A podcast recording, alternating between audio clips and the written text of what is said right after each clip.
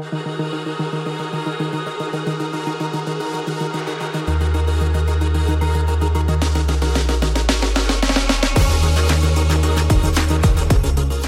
try not to think about is it possible or not. I try to think about what is the right thing to do.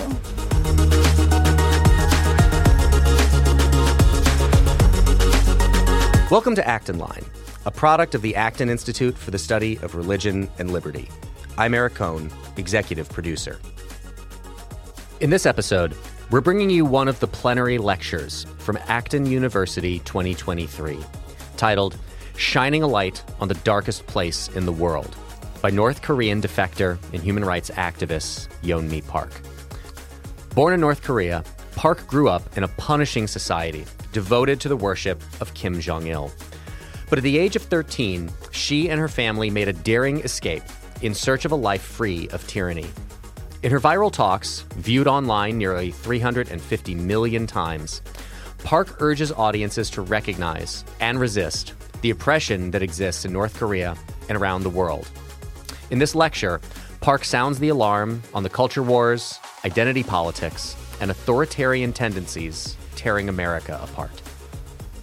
You can find additional resources in the show notes for this episode, as well as find previous episodes of Acton Line on our website at acton.org slash actonline. And if you like this program, you can help us reach even more listeners by sharing it with a friend and leaving us a five-star review on Apple Podcasts. We welcome your comments as well. Acton Line is available on Apple Podcasts, Google Podcasts, Spotify, or wherever you listen. Born in North Korea, she's a human rights activist and TED speaker. Grew up in a punishing society, but at the age of 13, she and her family made a daring escape across the North Korean border in search of a life free of tyranny. She chronicles this journey in her first book, In Order to Live A North Korean Girl's Journey to Freedom. In her viral talks, viewed online nearly 350 million times, Park urges audiences to recognize and resist the oppression that exists in North Korea and around the world. The BBC has named her one of its top 100 global women. Her most recent book is While Time Remains A North Korean Defector's Search for Freedom in America. Uh, both books are available in the AU bookstore. I encourage you to check them out there. Uh, I learned at dinner that, of course, while uh, I, I, grew up across the river from St. Louis, so uh, I've certainly not fled a place like North Korea. Uh, but Yeonmi and I do have something in common. We both fled Chicago.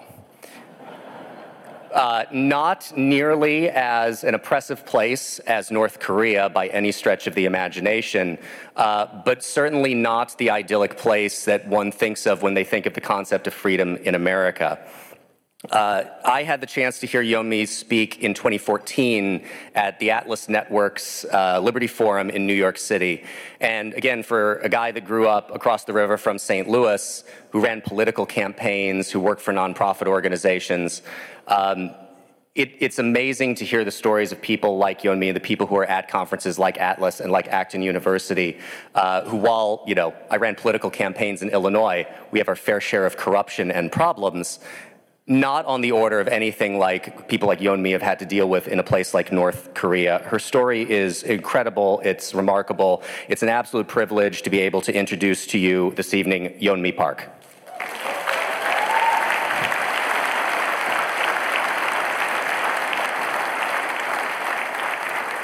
Good evening, everyone. wow. Uh, when I entered this room this evening, I felt so surreal because uh, when I was born in North Korea, I was literally born in the darkest part of the world. In the 21st century, not even mention what internet is, we don't even have electricity. I have a lot of friends in New York who worships, you know, the no impact to the climate and dreams of the day there's no more climate change. I would offer them, why don't you go to North Korea? because we have Earth Day every day. and now here I am in the literally across from the country that where I was born, standing here as a American bastard myself. thank you. Oh, thank you so much. When I was born in North Korea, uh, I had to go to school like everybody else. And literally, the first thing that I learned was how horrible American bastards were. And by the way, this was one word. If we just said Americans, that would be too respect, respectful. We would be get punished. Even in my math book, it was like this. There are four American bastards. You killed two of them. How many American bastards are left to kill? I think it's thousands of us here today, right? um, today, I really want to talk about uh, my second book that I'm drawing of the similarities that I'm seeing in America and North Korea. And this is, I hope, I really people understand how North Korea began as a nation. Uh, in the 1940s, Kim Il Sung came to North Korean people, and he prom- promised us uh, this beautiful paradise. He promised us that there is no more poverty or rich people or inequality. He said, We are going to give you free health care. We are going to give you free education. We are going to give you free housing. And we are going to eliminate every kind of inequality, especially of the outcomes. For doing that, why don't you give us your private property, your land, your uh, freedom of speech, and freedom of movement? Innocently, my grandmother generation, they did that because they truly believed in equity. They thought nobody should be poor, nobody should be rich. They thought that was injustice. The inequality was injustice. Once they gave everything to the regime, Kim Il sung simply took everything from us and did not give us anything back. Instead, he gave us the most unequal society in the face of humanity. North Koreans are like unlike Americans. We are homogeneous. We have the same genetics. We speak the same language. We are one same Korea almost for 5,000 years. After Kim Il sung took power, he divided North Koreans into 51 different classes. So there are too many classes. So let simply they divide it into three big groups. And usually in North Korea, it's a joke. The first group is what we call tomatoes. You're red inside, you're red outside. You are absolute perfect communist. Therefore, you're a royal group. The regime likes you. Second class is apple. You're red outside, but you're white inside. You're questionable. You need a surveillance from the regime. Third is a really screwed class. You're grape. You're not even red inside or outside. You're hostile class. Government gonna punish you throughout the generation. There's no redemption. There's no way of changing that status. I always say whenever I try to give a speech, I get nervous. And this thought of that, even if I say the wrong words standing here, that I'm not gonna be executed. But in North Korea, that's a reality. The very first thing that my mom taught me as a young girl was don't even whisper, because the birds and mice could hear me. She said if I said one wrong word, it was just not gonna kill me. It was going to kill up to three to eight generations of my family because of one wrong word. And does this remind you a little bit what's happening in America? What we can say, what we cannot say. People get cancer, people lose their jobs. By the way, this is how it starts. North Korea did not become that way. It was a gradual steps that regime took with us. And that's the end result when we start controlling the language and deciding what words is allowed to speak and what words is not allowed to be spoken. Uh, by the time when I was 13 years old, I really could not find any food. But I was luckily living in the border town of North Korea called Hyesan.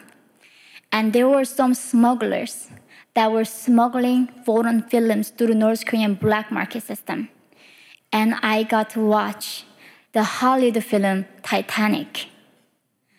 As a teenage girl in North Korea watching Titanic, I was utterly confused because in North Korea, there is no Romeo and Juliet. there's no love stories. There's literally no word for love.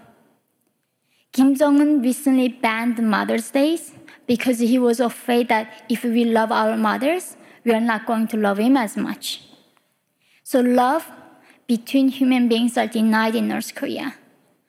I never heard from my parents that he loved me, or my mom tells my father that she loved him.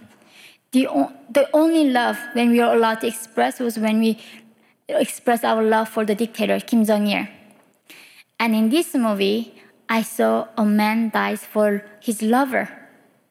And that's when I got this glimpse of outside the world. And I decided to escape from my homeland. It was 2007 when I was 13 years old. And as you can see, I'm very small in, on my five inch high heels. uh, North Koreans are average, actually, five inch shorter than South Koreans because of malnutrition. And I wanted to go somewhere to find food, and that was China for me. Right before my escape, I wanted to escape with my own sister, but I couldn't go with her because I had a horrible stomach ache. So she escaped first, and my parents took me to a hospital. And here again, we are living in a socialist paradise where healthcare is free. In North Korean hospital, the nurse uses one needle to inject every patient. They use beer bottles as a drops and doctors would not treat you if you don't bribe them. That's what actual free healthcare looks like. Uh, this is the last thing I saw from my homeland. We don't have indoor bathroom, obviously, in North Korea. We had to go to outside. After my operation, that did not even have any proper anesthesia, I would go to bathroom and there were piles of human dead bodies scattered. And then I saw these li- little children were catching the rats who were eating humans. And rats eating our eyes first when we are dead, because that's the softest tissue in our body. And my mother asked the nurse, like, why would you not take those bodies away? And she said, we don't have any gas to remove those bodies. And from there on, I knew that if I don't get out, that person was gonna be who is gonna be eaten by the rats.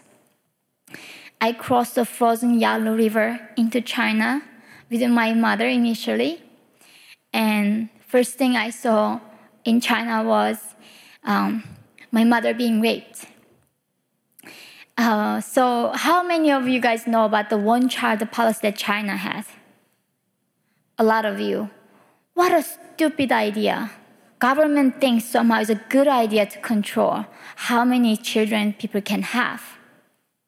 The result of that dumb idiot policy that CCP implemented was 33 million of lacking of women.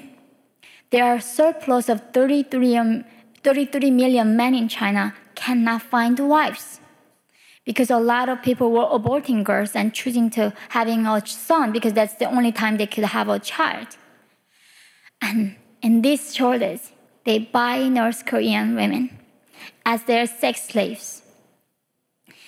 They sold my mother um, for $65. And then they sold me over $200. Uh, I was more expensive than her because I was a child virgin. And some perverted Chinese men like the child virginity so they gave more money to buy me. But being raped is not the worst thing that can happen to North Korean women in China because there are four places that we end up. Number one place that we end up is to the organ harvesters. They buy us, they take our organs away, and they discard our bodies. Second body, second buy North Korean girls are the brothers. They put a girl in a room, there is even no windows, and give her the drug because it's so painful, and rape her until 500 times per day. They don't last more than six months. Third place that North Korean women end up in China is in the countryside of villagers. The men cannot afford to buy one woman, so the village men chip in and they buy a one girl and they rotate her to rape her until she dies. Luckily, I was bought by another human trafficker and I didn't get to be gang raped. But I had to be his sex, sex toy for two years, from when I was 13 to 15. Two years of my slavery. Uh, I finally had a chance to live life with dignity. There were South Korean Christian missionaries risking their lives, came to China, rescuing North Korean defectors. And these Christians told me that there was a way to be free and there's a way to get out of China. And this is the very first time I heard the word free. So I asked these missionaries, What do you mean that I'm gonna be free? What does that even mean? And how would you explain a concept of freedom to North Korean? They did a perfect job. I was a teenage girl and I was very interested in beauty. So she said, Sweetie, if you go to South Korea, you can wear jeans and you can watch K dramas, and they are not going to arrest you for that. And I thought, there is a world like that where human beings have a choice to choose their own pants and choose their own TV show because these are the things where North Koreans get to even executed for watching a wrong film. Wearing a jean is a symbol of capitalism. They put you in a uh, work camp. And they said, in order for me to be free, I had to walk across frozen Gobi Desert into Mongolia from China in minus 40 degrees. Uh, so in 2009, I took that journey. I gave everything I had, and chances of making me surviving that night in the desert was not even 1%. So, do you know how many North Korean defectors made it to America over the last 80 years? Just 109 of us made it to America over the last 80 years from North Korea. And I don't know what luck, what miracle that was. I survived that night. I survived the desert. And I was rescued by the Mongolian guards and sent to South Korea. And eight years ago, I came to America. I came to America to study at Columbia University. Uh, you would think this would be the end of my story end of my journey to search for freedom. And when I came to America, I found a very interesting country. I thought this country was the land of opportunity, you know, the home of the brave, where the liberty bell rings, and where people understand that free discussion, the diversity of thoughts, is an essential part of being living in a free country. And when I got to Columbia, my professors were exactly teaching the same bullshit that North Korean teachers were taught me in the same classroom. Thank you. Thank you so much. Literally, in North Korea, they say if we don't have electricity, they say because of American bastards and greedy capitalists. My Columbia professor was saying exactly the same thing all the problem in the world that exists today is because of Americans, the white men especially, and because of Western civilization, and because of capitalism. And the only solution to all these problems is dismantling American Constitution and dismantling capitalist society that we are having here today. And they even to the point saying gender is a made up, it's a social construct and I was thinking, even in North Korea, they didn't go this crazy. at least, at least in North Korea, we know what woman is. And in, North, in America, by saying that, now I'm a bigot. And then my professor was saying, even math and science is made up by white men to control minorities. And this was the same lesson I received from my North Korean teacher. My North Korean teacher one day asked me, Yeonmi, what is one plus one? I said two. And she said, You're wrong. My dear little Kim Jong il, when he was a child, discovered that if you add one drop of water to another drop of water, what does it become? It becomes bigger one. It does not become two. That's how he proved that math was made up by the West to control minority people. And this same thing is being taught in American Ivy League University. I'm a mother now, raising five-year-old beautiful child. And when I had him in Chicago, uh, the hospital, Northwestern Hospital, gave me his birth certificate. And in birth certificate, it said father was born in the USA. He was half. Uh, he was a white guy, and mother was a North Korean. And I was thinking, when North Korean women being raped in China and get pregnant and sent back to North Korea, they inject women's belly with salt water. They kick the woman's belly until baby dies. They don't believe in mixed race in North Korea. My son can only exist in freedom. Because if I didn't come to America, he would never exist. He would have gotten killed before he was born. And here I am fighting for my freedom again. And this time, I decide to not run again. Because if America goes down, where do I go, guys? We cannot escape to North Korea, obviously. There is really, really no place to go. And though this is where it really bothers me because tyranny always comes in a disguise with compassion. And people with good intentions believe this amazing story that, you know, they, I asked my Columbia classmates, why do you hate America so much? Why, what about capitalism you hate so much? Why they are in their purple hair, literally. Without capitalism, you think who's gonna make the purple hair dyeing color for you? literally, I mean, I came to America, I go to try to buy my toothpaste.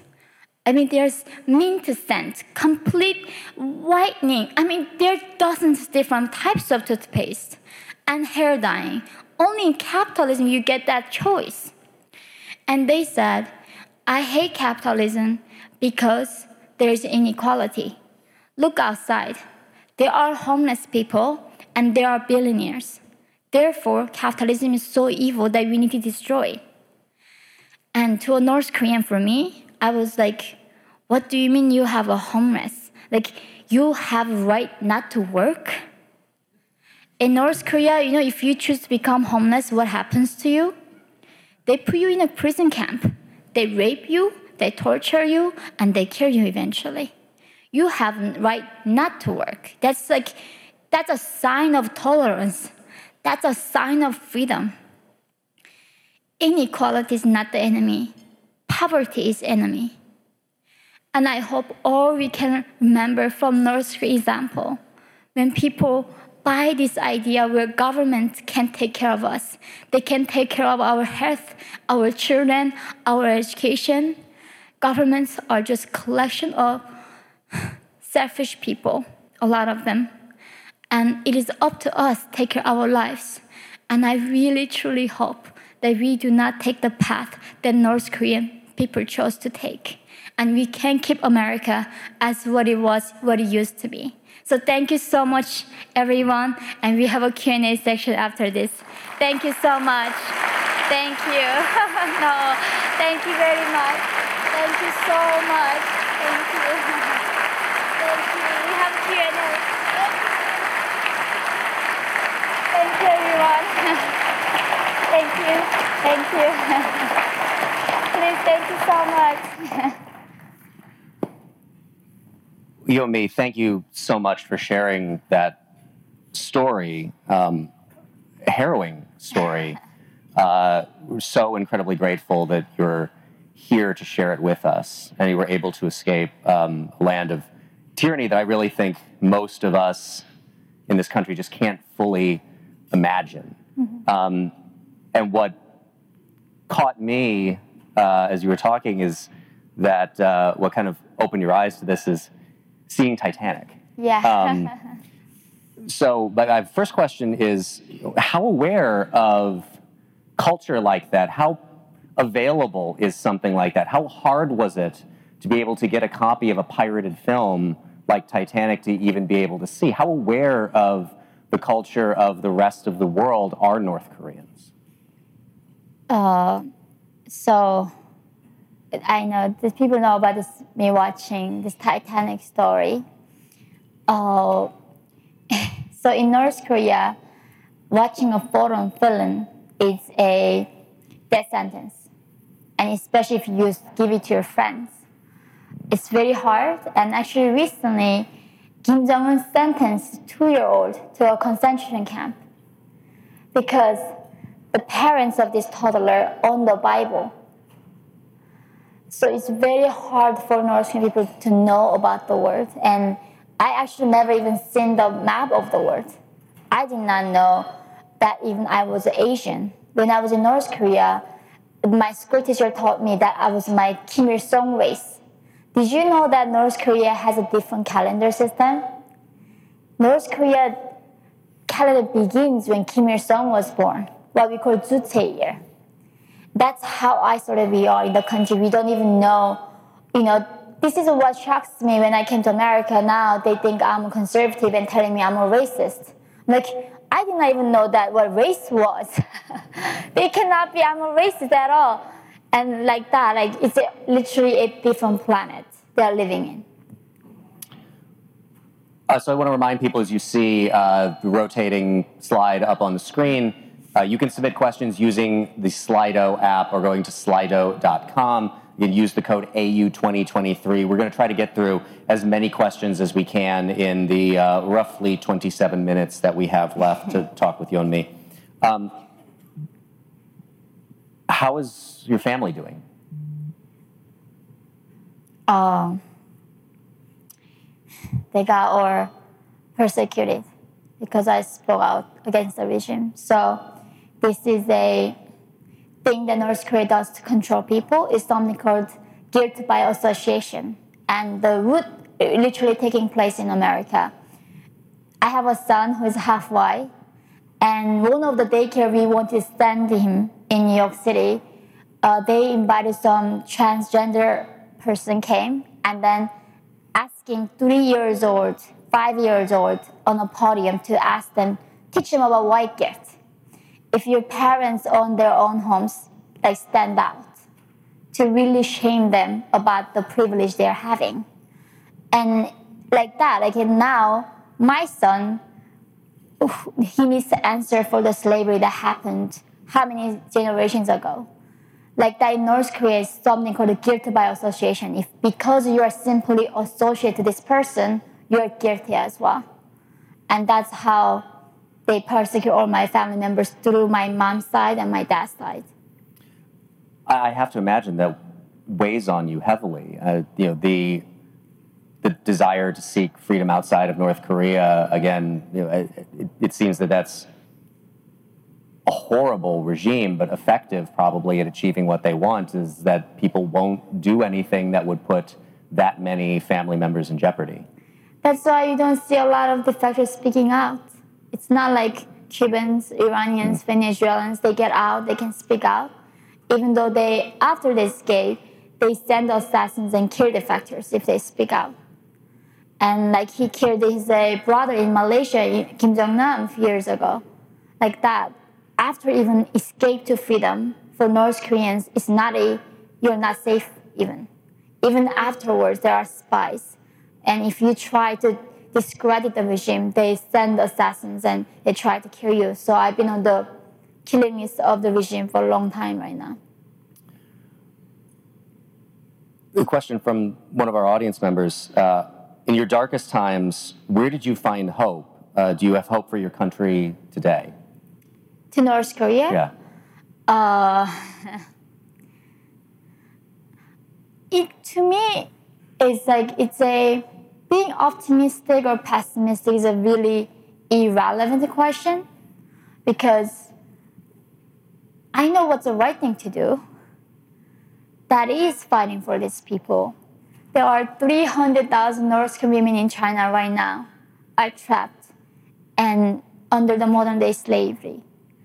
And I'm just lucky one of them got out and made this far. So I try not to think about is it possible or not. I try to think about what is the right thing to do. And that helps me with even dealing with the current America. Because I see so many people are losing hope.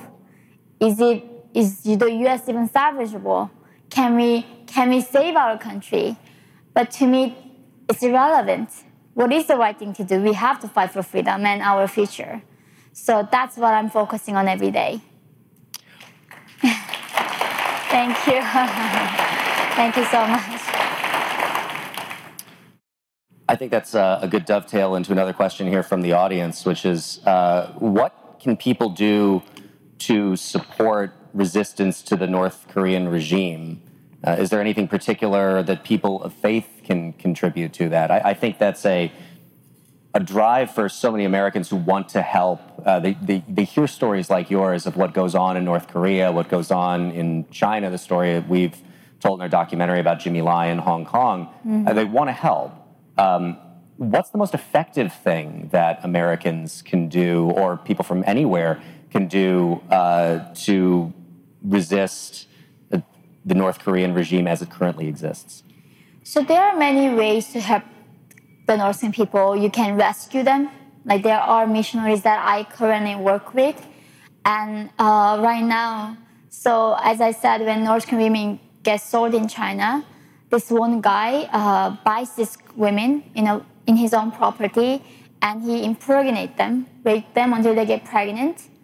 And then once the baby is born, he sells the baby. And these infants are sold to a porn industry.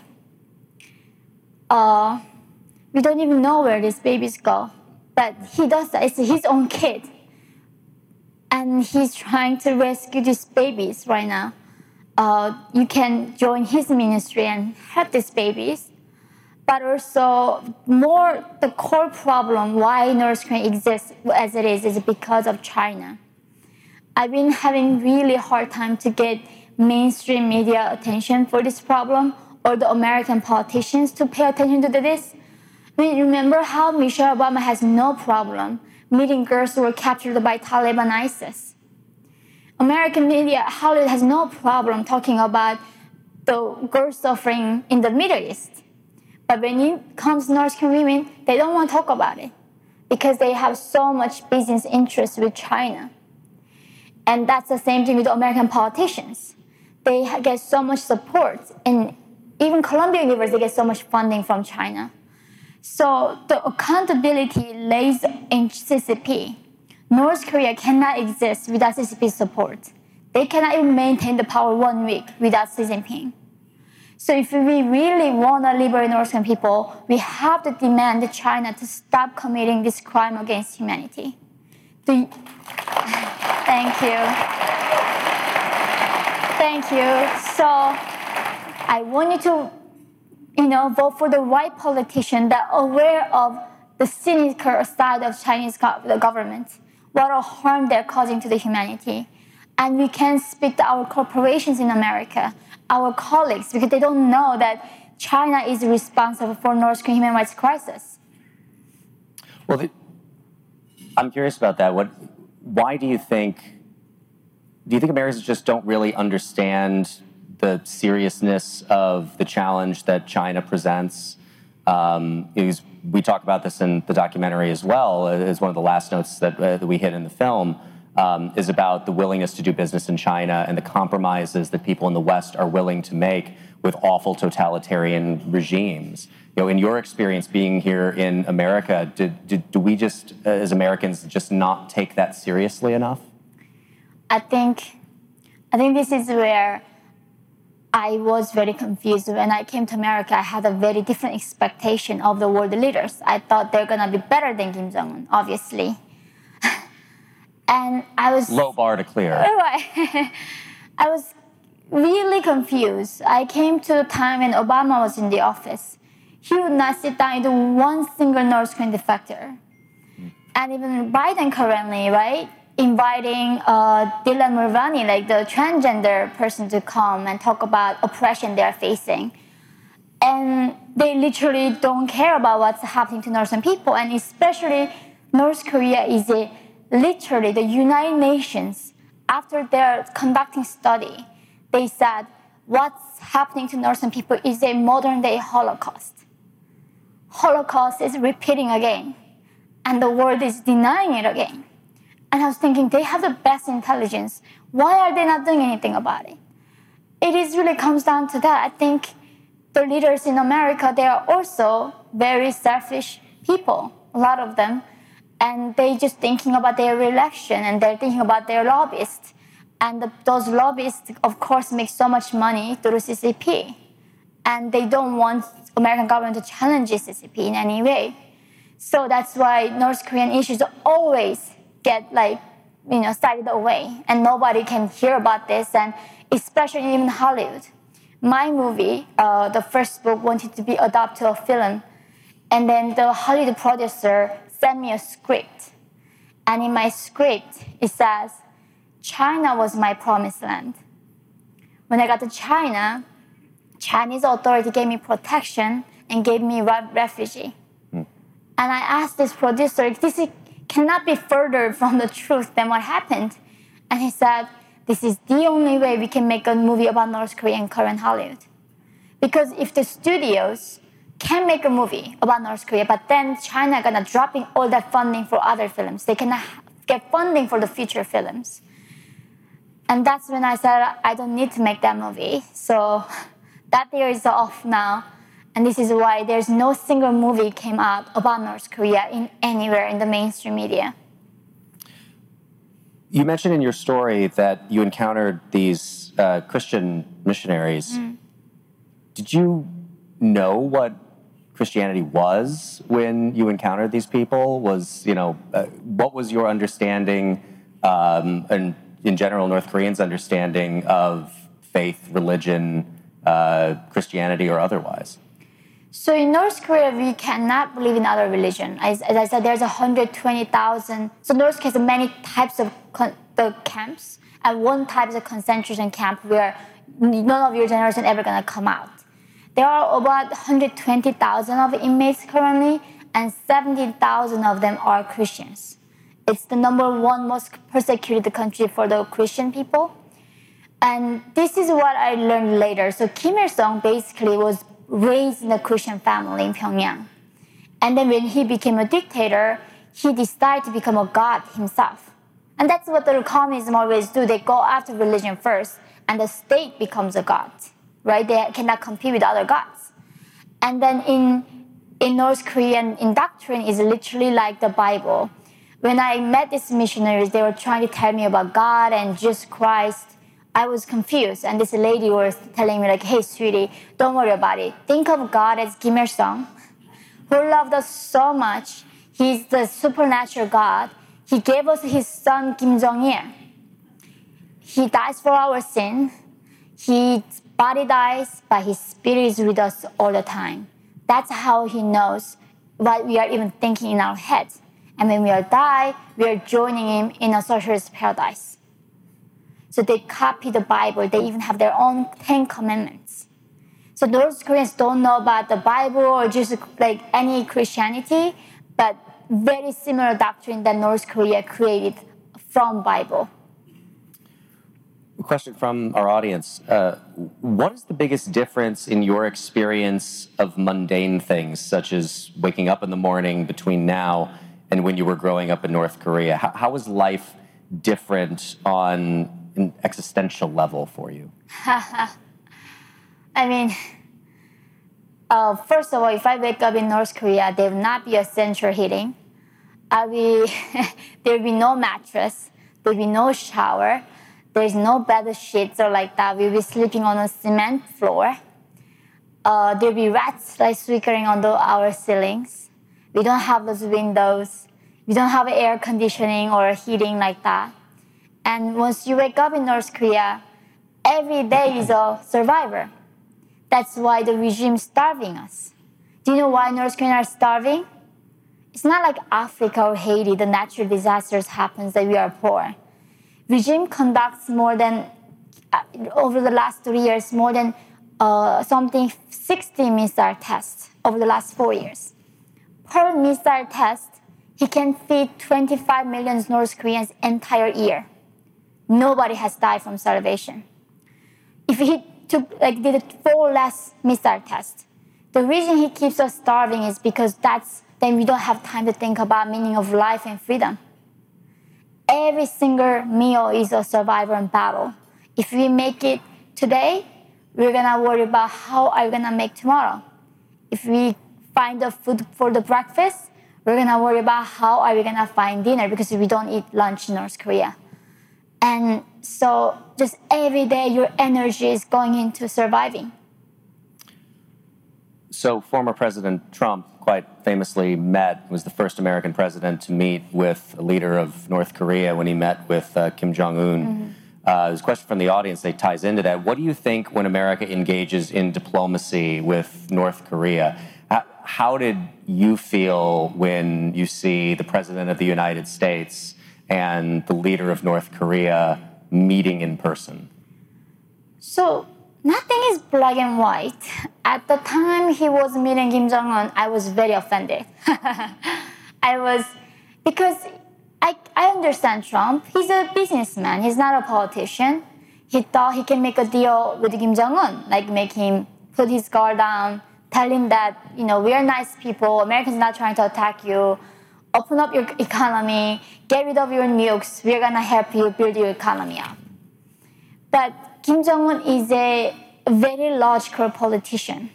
He was educated in Switzerland. Kim Jong un knows how exactly human beings should be treated. He exactly knows how world should operate. And I thought Trump's intention was never gonna work because North Korea was afraid of Trump. Under Trump, they could not conduct any long range missiles because Trump was like talking about how my nuclear button is bigger than yours. Remember?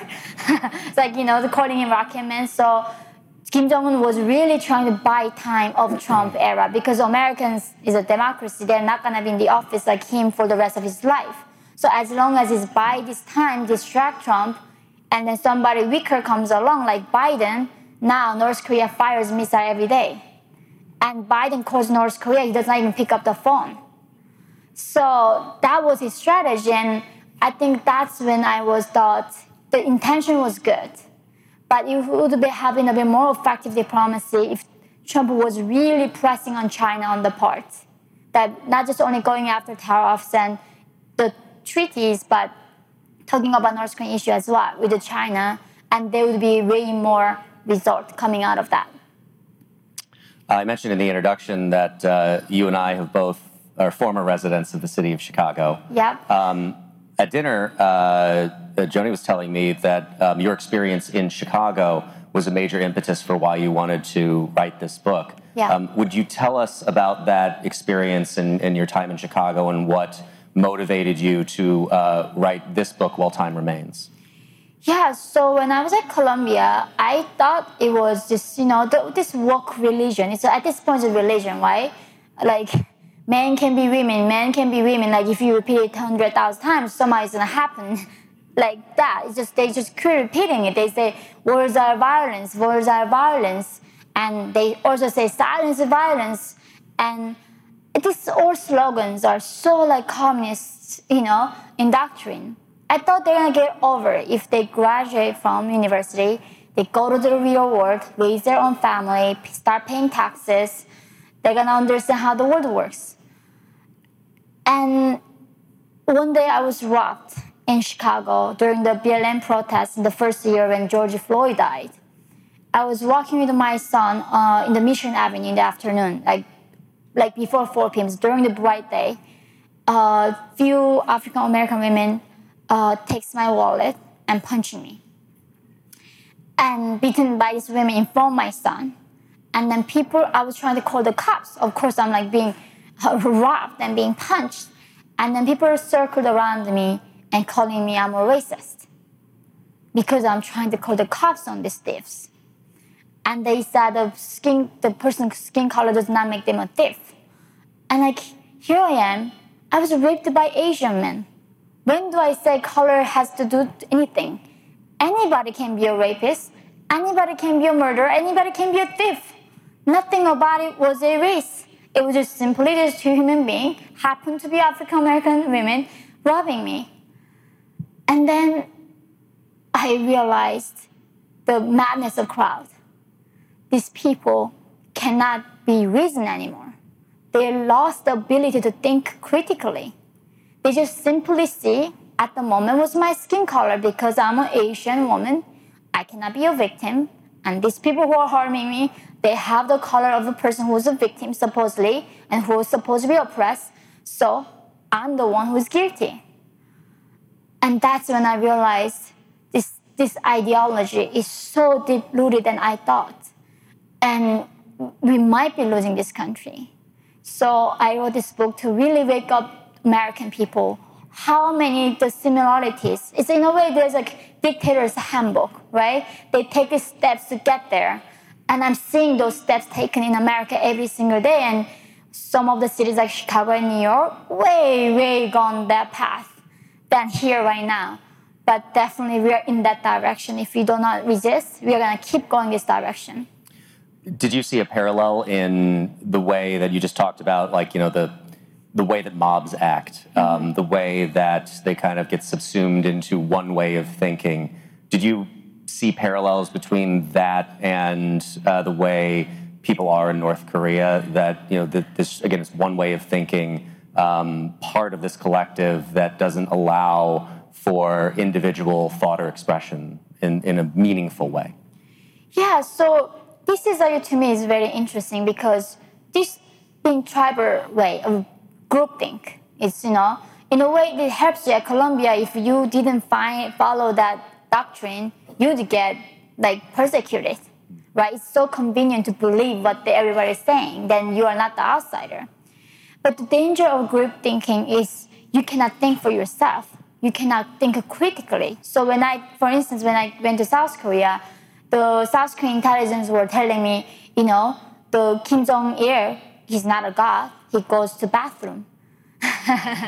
and he doesn't starve. He is really well-fed, greedy dictator. And I was like, and he what? probably didn't shoot that uh, round of golf in the 40s either. Right. And I was like, what do you mean? Like, I thought like literally Kim Jong-il, like me, was starving. That's what the regime told me, that he was starving like us, was not sleeping, he was working tirelessly for our people. And then he literally showed me a picture of Kim Jong-il. He's like, Look at that picture. He's the fattest guy in the picture. How can he be possibly starving? But as somebody who in that group think, in that brainwashing, I was not able to see that he was fat. Somebody had to teach me that he was fat. And exactly like in Chicago right now, these people cannot see that I'm the victim, that I'm the one who's beaten up, I'm the one who's taking the wallet away from me.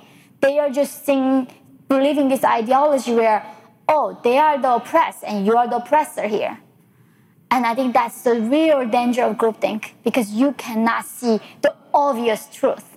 You really can believe that, you know, Kim Jong-un can read your mind. That absurdity is possible when humans join this group thinking. Anybody who speaks out um, eventually accrues critics. Of course. Um, so in the course of you telling your story, you know, you, I'm sure you've encountered critics, people mm. um, who have said that, you know, the, they don't believe parts of your story or they think your story is inconsistent. How have you dealt with that, and how do you respond to uh, to, to, critics when you come across them? So there's a two different ones. So one critic was before I wrote my first book, mm. In Order to Live, and the one critic is now who is activated because they think I'm the darling of the Fox News, you know. So let's talk about the first critic before the book. There was some of the logic because my English was really not good at the time. I literally learned English watching Friends, the TV show in South Korea. I watched the season 1 to 10 for 30 times. like, you know, 240 episodes of Friends, you get English eventually. But not that great. Uh, when I was describing that I ate grass initially, I, I just looked the word fruit in Korea, and the English word came out grass. Later, I understood nuance was is a plant. I did not eat grass like a horse. I ate the plants. And when I escaping the through that track of the mountain that I went through, they went to the Google Earth and checked the altitude that I climbed. For me, I was 13 years old. I was like, I'm not like 80 pounds. I was like 50 pounds at the time. I thought it was a mountain. But according to clear science, it's technically a hill. It's not a mountain. I don't know what altitude you decide to be a hill or mountain. they decide that. The third part was very logical was I was writing this book, uh, 19, 20 years old in South Korea. And I don't know how many of you have been to South Korea or Asian countries. It's a very conservative country. And if I said that I was a sex slave for two years of my life, uh, no normal guy would marry me. Because in Korea, I say virginity is very important. So I wanted to have family. As you can see, I'm a mother. That's my, my dream was being a mom. And I really, thank you. so I didn't lie initially that I didn't get raped. My parents protected me. But by the time when I was writing the book, I didn't realize without the full truth, my story cannot have any power. So I wrote everything in the book. So that part is gone after the book. There's not even one person ever challenged them. Penguin Random House is not stupid. They sent the legal team and my co-author, and they interviewed women who escaped the desert with me, grew up in North Korea. They had the voice recordings of these people because they might re- like misremember later, 10 years later. So we still have those recordings of these people. Now the people who are criticizing me, they think that somehow uh, I'm a CIA spy. They think I am taking money from the U.S. government to spread anti, you know, capital, uh, the socialist uh, propaganda, and I was literally cancelled by FBI. I was invited to speak last year at FBI in Dallas or Houston. Two days before my event, the head of diversity calls me. Because of your political opinions, we cannot have you as a speaker. And the funny thing was, I became American last year, and in my citizenship interview, this lady asked me, Have you ever persecuted anybody for their, their political opinion? If I said yes, I could not become American. So FBI, they need to give their citizenship back to America. They don't even know. Yes, they don't even know what it means to be American because they never took the citizenship. They never earned this freedom. They were born, they're given to it, and they're abusing their, their freedom right now. So right now, all this criticism, I don't even engage it because I mean, I hope CIA calls me and give my feedback on their policy, but they, they never call me. Mm-hmm. So I don't even know how to engage on that level. Yeah. We're just about out of time, but I have uh, one final question from one of our audience members that I want to ask you. Uh, what is your American dream? Uh, you know, it initially was freedom.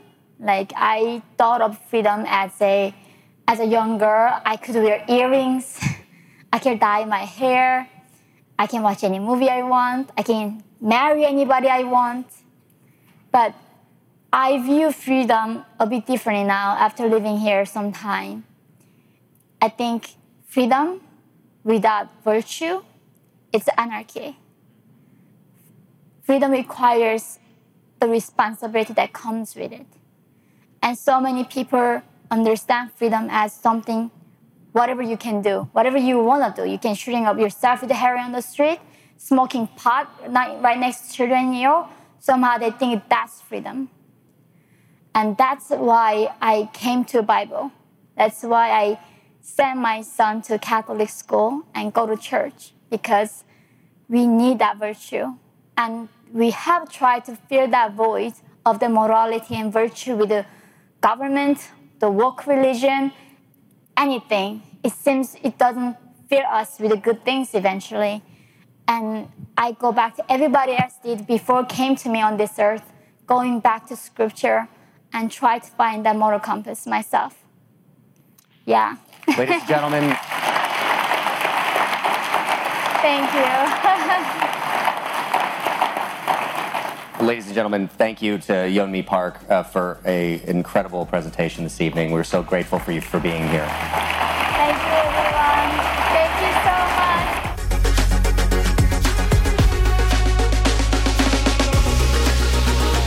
much. As always, thank you for listening. Our team loves putting this podcast together for you. It's encouraging to hear from our listeners. Feedback is incredibly important to us because it lets us know what you'd like to hear more of, including the kinds of topics you're interested in most. If you have comments, feedback, or ideas for a show topic or interesting guest, you can email our team at producer at acton.org. Until next week, for Acton Line, I'm Eric Kohn.